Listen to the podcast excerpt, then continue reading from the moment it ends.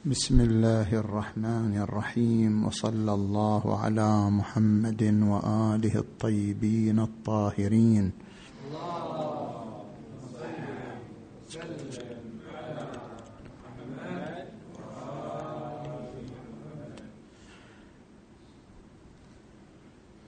بسم الله الرحمن الرحيم.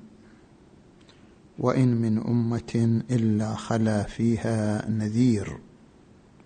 صدق الله العلي العظيم.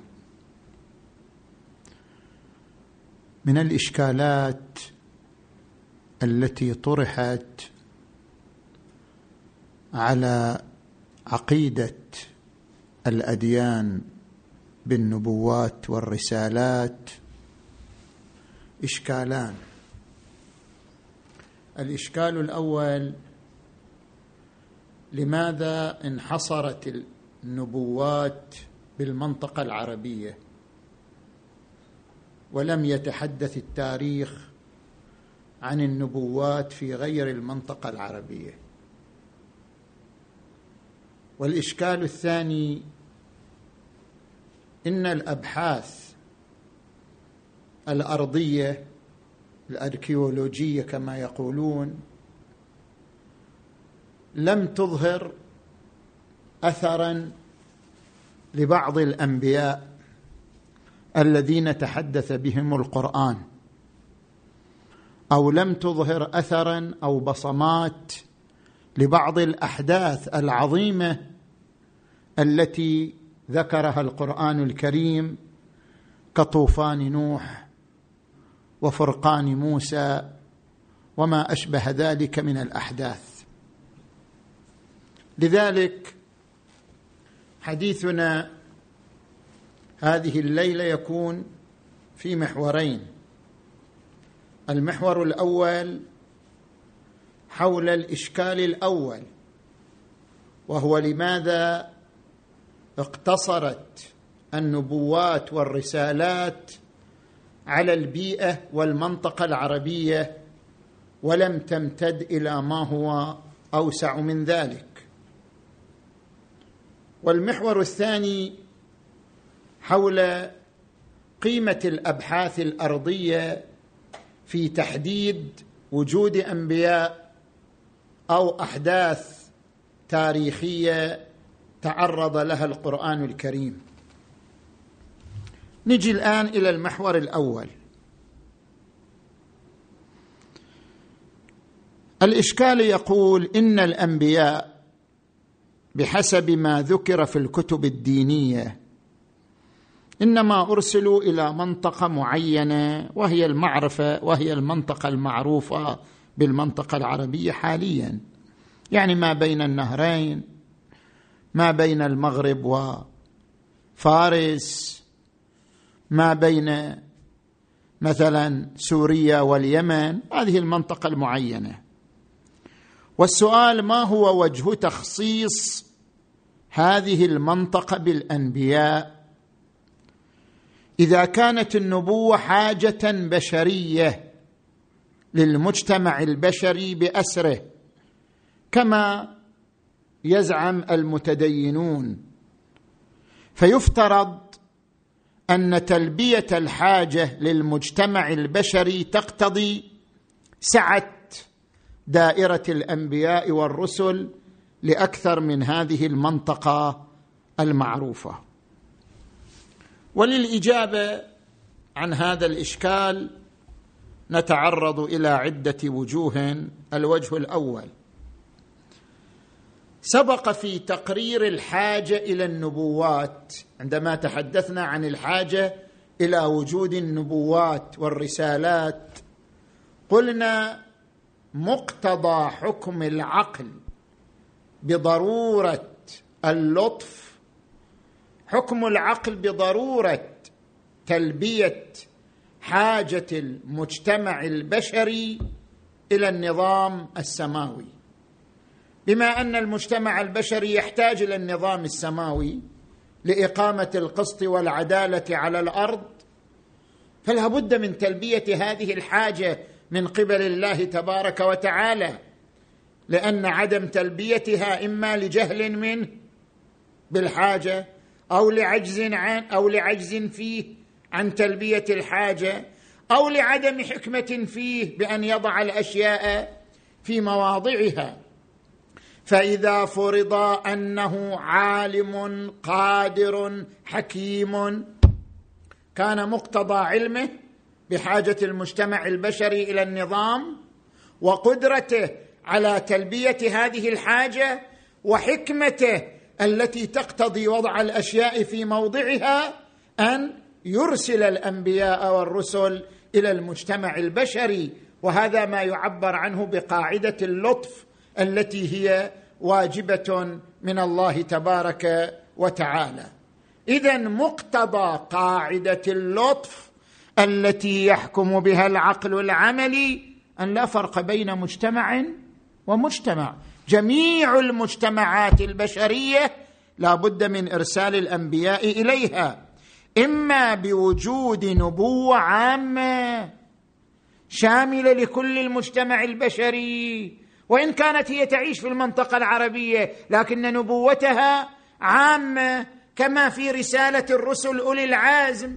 فإن رسالتهم عامة ولهم أوصياء ولهم مندوبون ولهم مثلا آه، من يقوم بأداء رسالتهم إلى الأقوام المختلفة أو بوجود نبوة خاصة لكل أمة من الأمم ولكل مجتمع من المجتمعات. هذا ما يفرضه العقل العملي من ضرورة قاعدة اللطف فلا يمكن المحيص عنه. زين. الوجه الثاني ما ذكر من أن من انحصار النبوات والرسالات في المجتمع العربي هذا لا دليل عليه يعني. من أين هذا الدليل؟ يعني من أين افترض المشكل أن هذا الشيء شنو؟ مسلم. أن النبوات والرسالات انحصرت في المجتمع العربي. ابدا هذا لا صحة له. القرآن الكريم يؤكد أن لكل أمة رسول وإن من أمة إلا خلا فيها نذير. وقال تعالى ولكل أمة رسول وقال تعالى ولكل قوم هاد وقال تعالى ثم أرسلنا رسلنا تترى. كلما جاء أمة رسولها ظاهر مجموع هذه الآيات القرآنية أن لم تخلو أمة ولا مجتمع من رسول أو نذير. فهذه الدعوة منافية لصريح النقل الوارد في القرآن الكريم. نعم القرآن الكريم لم يذكر لنا قصص كل الأنبياء الذين أرسلوا إلى الشعوب المختلفة. واعترف القرآن بذلك. عن القرآن اعترف بأنه ما نقل جميع شنو؟ القصص. فقال القرآن الكريم ورسلا قد قصصناهم عليك من قبل ورسلا لم نقصصهم عليك. وكلم الله موسى تكليما رسلا مبشرين ومنذرين لئلا يكون للناس على الله حجة بعد الرسل. وكان الله عزيزا حكيما. فالقرآن الكريم تضمن نصا واضحا أنه لم يتعرض لقصص جميع الأنبياء والمرسلين كي يقال إنما تعرض له القرآن الكريم الأنبياء خصوص الأمة العربية أو خصوص المجتمع البشري. هو القرآن الكريم ذكر أنه لم يستوعب قصص جميع الأنبياء والمرسلين. زين. الوجه الثالث. ذكر القرآن دليلا على أنه لا يمكن أن يخلو مجتمع من رسول ذكر دليل عقلي لا يمكن أن يخلو مجتمع من رسول لأجل أمرين. الأمر الأول إقامة القسط. لقد أرسلنا رسلنا بالبينات وأنزلنا معهم الكتاب والميزان ليقوم الناس. الناس ما قال العرب؟ ولا قال الكرب قال الناس بما فيهم من جنسيات وألوان وأطوار مختلفة ليقوم الناس بالقسط. اذا مقتضى قيام الناس بالقسط عموم الرسالات لجميع الأقوام. والأمر الثاني قال وما كنا معذبين حتى نبعث رسولا. أصلا يقبح مثل ما يقول الأصوليون يقبح العقاب بلا بيان. وما كنا معذبين حتى نبعث رسولا رسلا مبشرين ومنذرين لئلا يكون للناس على الله حجة بعد الرسل. اذا لا يمكن لله أن يعذب قوما حتى يرسل رسولا لأن عقابهم بدون إرسال رسول عقاب بلا بيان فلا بد أن يرسل إليهم الرسل حتى يقيم عليهم الحجة حتى يكون عقابهم عقابا مستندا إلى الحجة. الوجه الرابع. نعم. منطقة العربية. ما نسميها المنطقة العربية؟ يعني هذه المنطقة التي تمتد من بلاد فارس إلى بلاد المغرب ومن تركيا إلى اليمن هذه المنطقة المعينة حظيت بعناية إلهية صحيح لا ينكر أكثر من المناطق الأخرى نتيجة لما لها من الأهمية في تلك العصور كانت هي المنطقة الآهلة. يعني المنطقة التي تعيش مناخا معتدلا تعيش اعمارا تعيش حضارات حضارة الروم حضارة الروم حضارة الفرس حضارة بلاد النهرين حضارة الفراعنة حضارة الكلدان كلها قابعة في هذه شنو؟ في هذه المنطقة. فلأجل أنها كانت آهلة بالحضارات مستقرة من حيث المناخ كانت محل عناية ابتداء من آدم أبي البشرية وصولا إلى الرسول محمد صلى الله عليه وآله.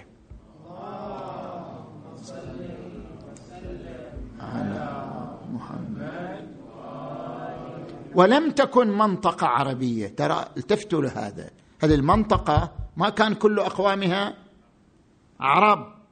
كان فيها الفرس وكان فيها الأقباط في مصر وكان فيها بنو إسرائيل وكان الروم والترك في محيط البحر المتوسط. ما كانت هذه المنطقة ذات عرق واحد وهو العرق العربي كي يقال لماذا خصص الله الأنبياء بالأمة العربية؟ بل جاء الأنبياء في هذه المنطقة لعموم الأعراق التي كانت تعيش فيها وتقطنها. هذا هو المحور الأول. المحور الثاني وهو محور مهم جدا. مجموعة من الباحثين استعانوا بالبحوث الأركيولوجية في إنكار وجود بعض الأنبياء. قالوا ما إلى وجود ما يسمى بنبي الله نوح أو بنبي الله مثلا أيوب لأن البحوث الأرضية لم تكشف عن أي بصمات لمثل هؤلاء الأنبياء. أو إنكار بعض الأحداث التي طرحها القرآن الكريم كحدث الطوفان. يقولون لو كان للطوفان وجود لتبينت آثاره الأرضية بينما الأبحاث الأركيولوجية لم تكشف لنا بصمات أو آثار لهذا الحدث العظيم المسمى بحدث شنو؟ الطوفان. لذلك نحن نحتاج إلى أن ندخل في بحثين. بحث الأول هل هذه البحوث الأركيولوجية ذات منهج علمي تام؟ حتى يعتمد عليها في تحديد وجود الأشخاص وفي تحديد وجود الأحداث أو لا. يعني لابد أن نبحث من ناحية منهجية. والبحث الآخر في تطبيق المنهج ترد هذه بحوث منهجية في تطبيق هذا المنهج على هذه المسائل المثارة. وجود أنبياء وجود طوفان وجود مثلا آه، فرقان موسى الذي فرق له البحر فمثلا مشى فيه وهكذا. هذا طبعا البحث الثاني يكون في الليلة القادمة وهو تطبيق المنهج على مثل هذه الأحداث التاريخية. ولكننا في هذه الليلة نبحث نفس المنهج.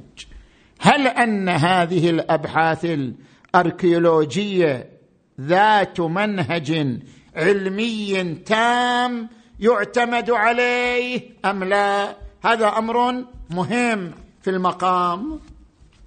زين.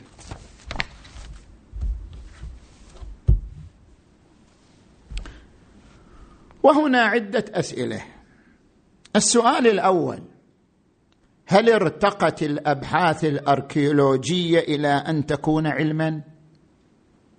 أصلا هي علم أم لا؟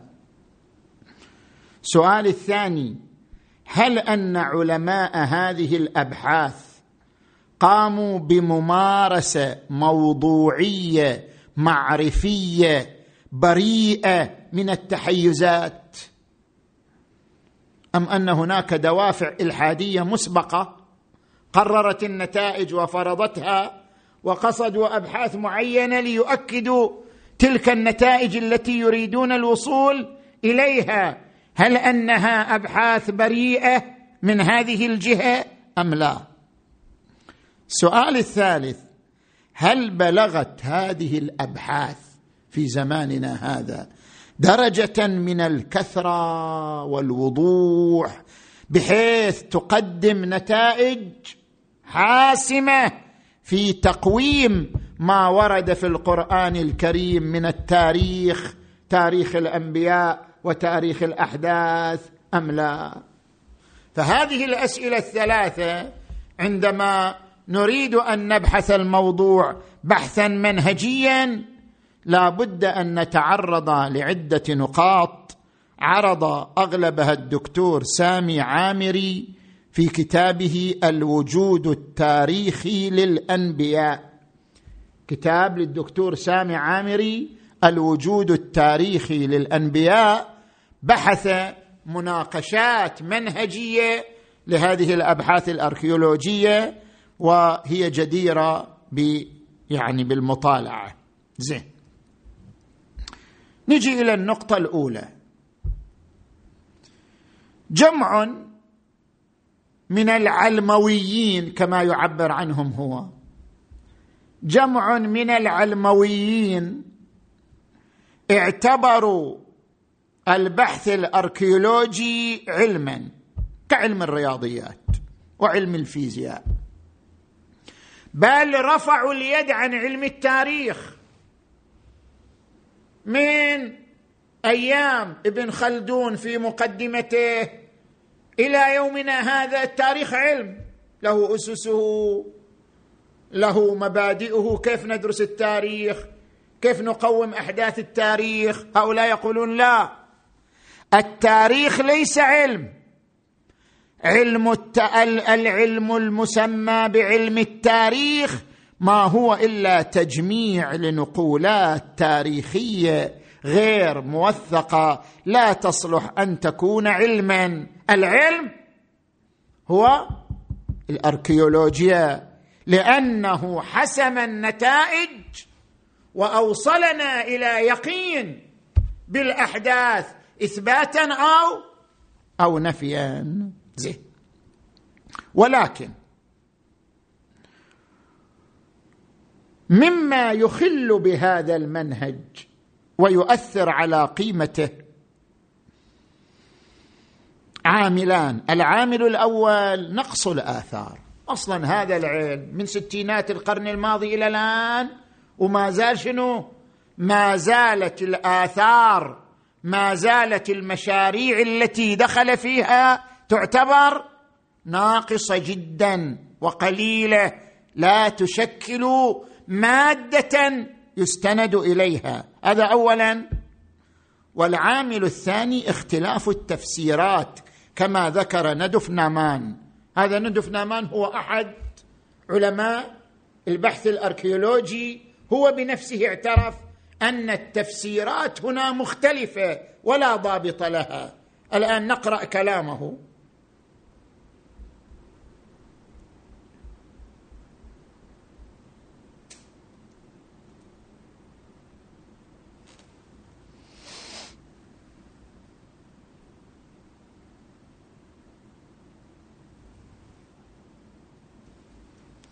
قال نتائج الحفريات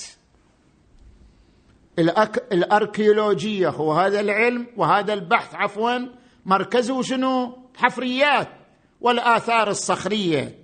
نتائج الحفريات الأركيولوجية مثل المصادر المكتوبة مفتوحة لتفسيرات مختلفة. ذكر هذا التصريح الدكتور سامي عامري صفحة 46 من كتابه. مفتوحة لتفسيرات مختلفة واحيانا متناقضة. الأدبيات الأركيولوجية تعج بالخلافات على عدد لا حصر له من القضايا. بما في ذلك طبقية الآثار الفخارية وتصنيفها ووظيفة المباني والمصنوعات اليدوية في الحفريات والتسلسل الهرمي للمستوطنات وتقدير عدد السكان وأشياء أخرى كثيرة البيانات لا تتحدث عن نفسها بنفسها فتفسيرها محفوف بالصعوبات. كل هذه الصور هي ما تتحدث عن نفسها بنفسها. هي تحتاج إلى شنو؟ تفسير. والتفسيرات في المقام مختلفة متناقضة. زين. هذا هذه النقطة الأولى لتكن في الذهن. لذلك نتيجة هذه النقطة بقيت أسئلة حائرة. لها ربط بالوصول إلى النتائج ولكن ليس لها جواب. ما هي مصادر الحياة المتوفرة من ماء وزرع وحيوان؟ إلى الآن عندما تبحث أرض معينة ويرى فيها بصمات الزرع والإنسان والحيوان ما هي مصادر هذه الحياة؟ هل كانت مصادر نابعة من الأرض؟ أم أنها مصادر شنو؟ مستوردة وليست نابعة من الأرض. زين. ما هي أسباب الاستيطان في الأرض؟ هل الاستيطان كان موسميا أم كان مستقرا. كم جيل من الحياة مر على هذه الأرض؟ كما توحي به طبقات الأرض. هل هناك فجوات مرت على المكان؟ ما هي أسباب انقراض الاستيطان في هذا المكان؟ هل هو عدوان صار عليهم؟ هل هي جائحة كورونا مثلا؟ هل هي أوبئة؟ هل هي أعاصير؟ هل هي سيول؟ لابد من تحديد كل هذه الأمور. يعني ما لم تكن هناك إجابات شافية عن كل هذه الأسئلة الحائرة.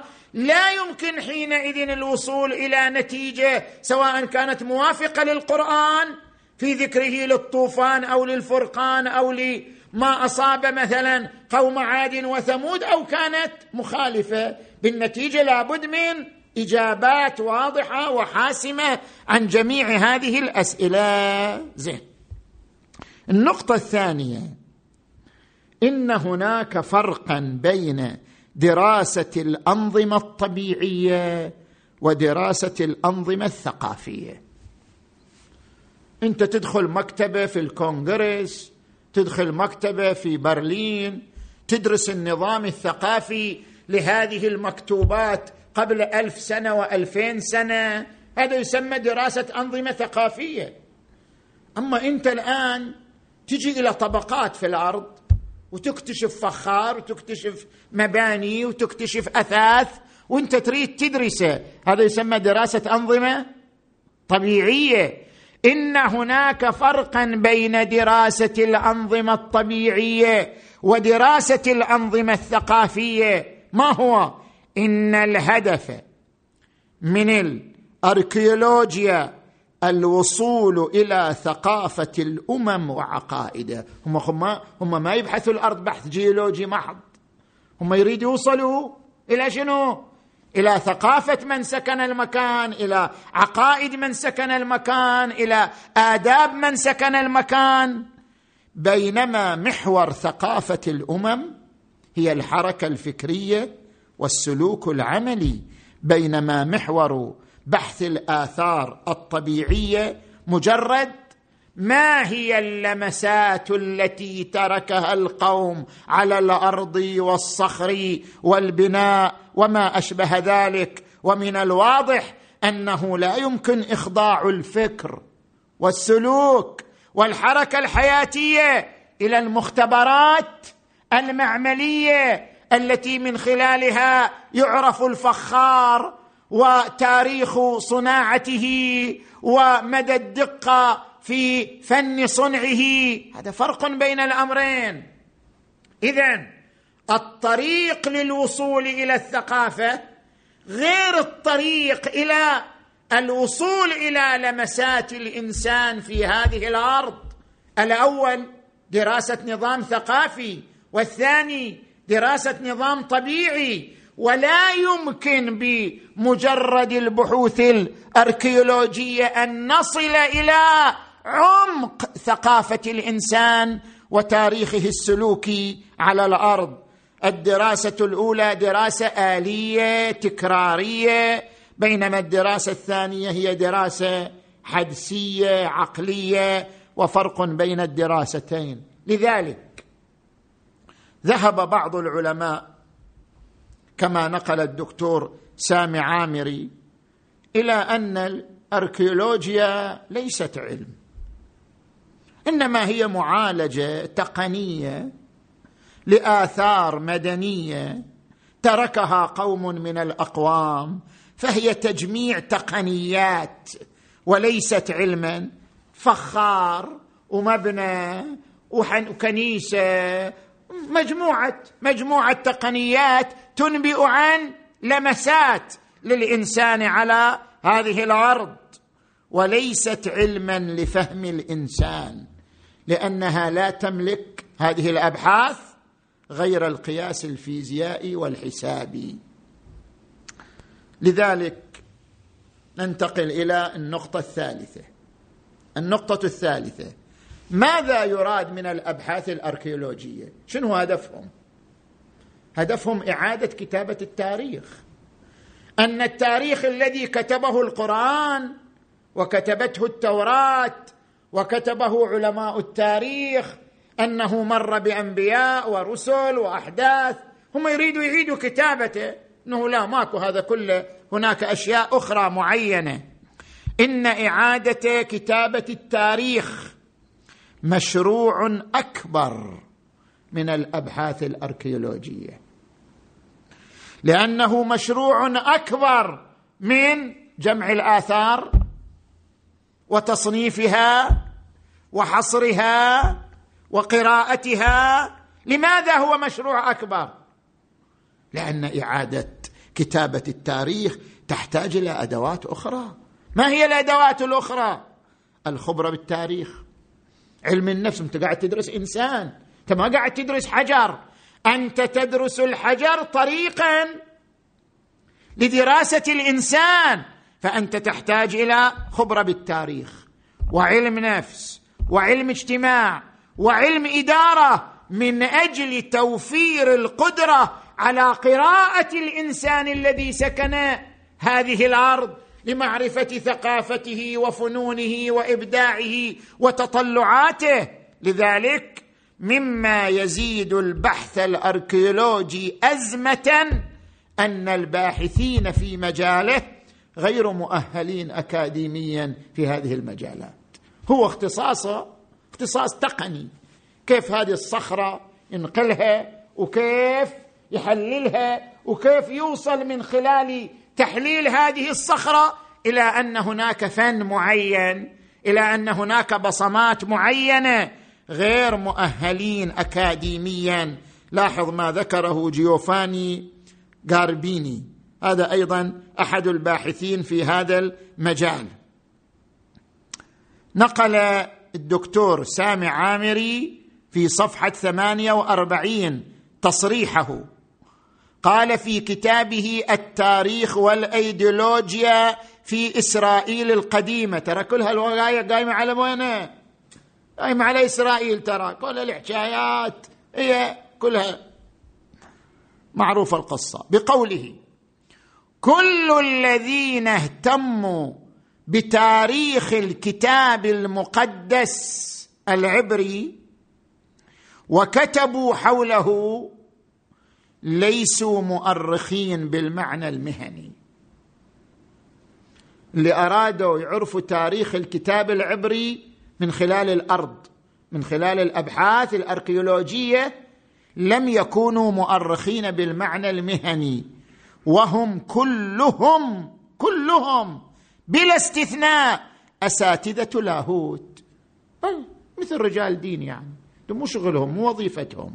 هذه اختصاصات تحتاج إلى خبرة بالتاريخ بالإنسان بعلم النفس بعلم الاجتماع. ليست المسألة مسألة تحليل صخرة. زين؟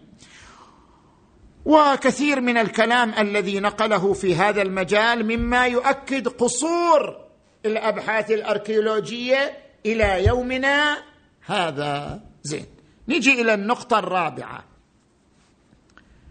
من أوجه القصور والنقص من أوجه القصور والنقص في البحوث الأركيولوجية التعارض بين نتائجها والوثائق التاريخية القطعية.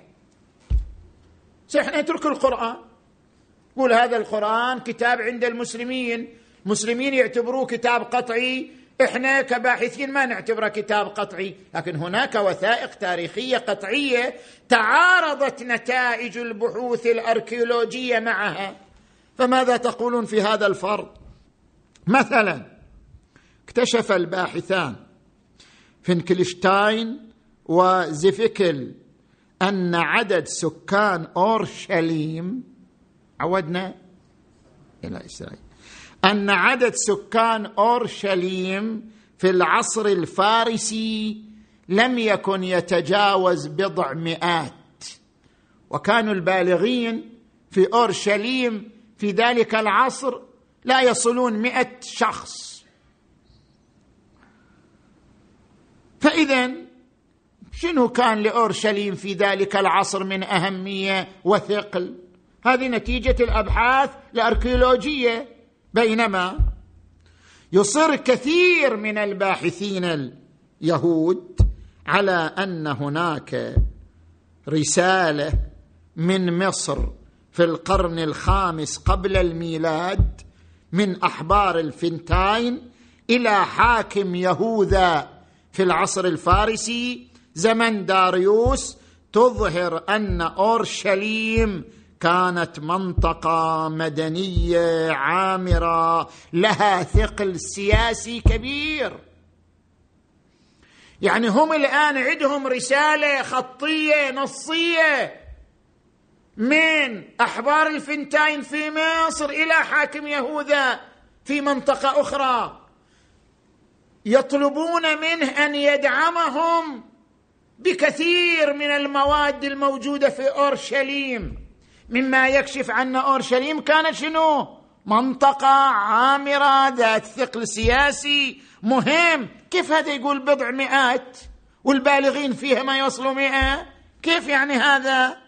وقد دعم هذه الوثيقة التاريخية نامان في الوثائق المسمارية في منطقة عقرون جنوب أورشليم. زين. الوثائق المسمارية طبعا تختلف عن الوثائق الأركيولوجية. الوثائق المسمارية تعتمد على الكتابات المذكورة في وين؟ في الصخور وفي الألواح. لذلك هذا يقول حتى الوثائق المسمارية تدعم أن أورشليم كانت منطقة آهلة وذات ثقل سياسي في العصر الفارسي مما يكذب الأبحاث الأركيولوجية لبيان عدم أهميتها. زين. نجي إلى النقطة الخامسة والأخيرة. مناهج البحث الأركيولوجي. هل يعتمد عليها أم لا؟ مناهج البحث الأركيولوجي مبتلات بمشكلتين. المشكلة الأولى اختلاف مساحة البحث. يعني تحتوي هذه البحوث على مناهج متعددة. كل منهج تختلف مساحته عن المنهج الآخر وبالتالي لا يمكن استحصال نتيجة علمية موضوعية من جميعها. مثلا الأركيولوجيا الجديدة التي ظهرت في ستينات القرن الماضي كانت تعنى بالجانب الطبيعي والبيئي. بينما المنهج الأحدث من الأركيولوجيا في هذا القرن ركز على الجانب الإنساني بصورة أكبر. هذا اللي ركز على الإنسان بصورة أكبر. طبعا هذه النقطة مذكورة في علم التاريخ مو خاصة بالأركيولوجيا. نحن عندما نريد أن ندرس الإنسان نريد أن ندرس المجتمع الفرعوني نريد أن ندرس المجتمع الفارسي قبل ألفين سنة. نحن عندما نريد أن ندرس الإنسان هل ندرس الإنسان من خلال المنطق الجبري؟ ماكو نظرية في علم التاريخ أن هناك سنن تاريخية أثرت على حركة الإنسان على مدى التاريخ بنحو المنطق شنو؟ الجبري. يعني أصلا الإنسان كان يسير طبق سنن. مو بكيفه. يعني الآن مثلا نفترضوا مجتمع يعيش تحت سلطة فرعون. فرعون بيده مقاليد الأمور. هذا المجتمع جاي يمشي بطريقة آلية. كأنهم آلات دمى متحركة. يمشي بطريقة آلية. يسعى نحو رزقه يسعى نحو مثلا أهدافه بعادات بتقاليد. درج عليها المجتمع. حقق كذا حضارة حقق كذا فنون. ولكن ضمن المنطق الجبري. هذا هذا منهج في دراسة التاريخ وهناك منهج آخر لا أن التاريخ وإن خضع لسنن إلا أنه خضع لشخصيات كاريزمية. فذة كانت هي الدخيلة في صناعة التاريخ. نوح وإبراهيم وموسى وعيسى ومحمد صلى الله عليه وآله. هؤلاء بغض النظر عن كونهم أنبياء أو لا بالنتيجة شخصيات شخصيات كاريزمية غيرت مسار التاريخ وصنعت أحداث. لم يكن التاريخ جاريا وفق سنن جبرية محضة بل كان لهذه الشخصيات الكاريزمية شنو؟ أثر في صناعته. لذلك حتى منهج البحث الأركيولوجي هو متشعب بين النظرتين وبين الاتجاهين فليس له منهج محدد. هذا بالنسبة إلى المشكلة الأولى.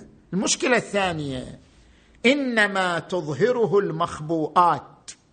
أنت وش قاعد تشوف في البحوث الأركيولوجية؟ شو تشوف أنت؟ تشوف صخرة تشوف آه، فخار تشوف مثلا آه، آثار مدينة تشوف مثلا آثار قبور هذا اللي تشوف. مخبوءات تظهر للعين المجردة. هذه المخبوءات خب ما تتكلم. هذه المخبوءات صامتة. فهي تحتمل تفسيرات شنو؟ كثيرة. ولأنها تحتمل تفسيرات كثيرة استعان الأركيولوجيون بعدة علوم أخرى. لأن ما في علم وحده يقدر يفسر لنا هذه الأشياء كلها. استعانوا بعلم النبات علم الحيوان علم الجيولوجيا علم الكيمياء علم الفيزياء علم الجغرافيا علم المعادن علم الإحصاء. ولأنهم استعانوا بهذه العلوم كلها في دراسة الإنسان وهذه العلوم مناهج مختلفة وهذه العلوم في حد نفسها فيها اختلافات بين مناهجها لذلك أصبحت النتائج نتائج الأبحاث الأركيولوجية ليست نتائج حاسمة وذات موضوعية. نتيجة إلى أنها ارتبطت بعدة علوم وتلك العلوم في نفسها ذات مناهج متعددة لذلك لم تصل هذه الأبحاث إلى نتائج علمية بحيث نستطيع أن نقول أن البحوث الأركيولوجية علم يستند إليه في قراءة التاريخ وفي تحديد الأحداث وتشخيصها. أما هذا كله مناقشة شنو؟ منهجية. أجريناها الليلة على هذه البحوث الأركيولوجية. أما في الليلة القادمة نبحث أنه ما ادعي من إنكار طوفان نوح مثلا أو فرقان موسى بناء على هذه الأبحاث الأركيولوجية. هذه الدعوة علمية لها نصيب. ما نقول بعد صحيحة بس نريد أنها علمية أم لا؟ علمية لها نصيب من الموضوعية أم لا؟ يأتي الكلام عن ذلك إن شاء الله. اللهم صل على محمد وآل محمد. اللهم اغفر ذنوبنا واستر عيوبنا. وكفر عنا سيئاتنا وتوفنا مع الأبرار.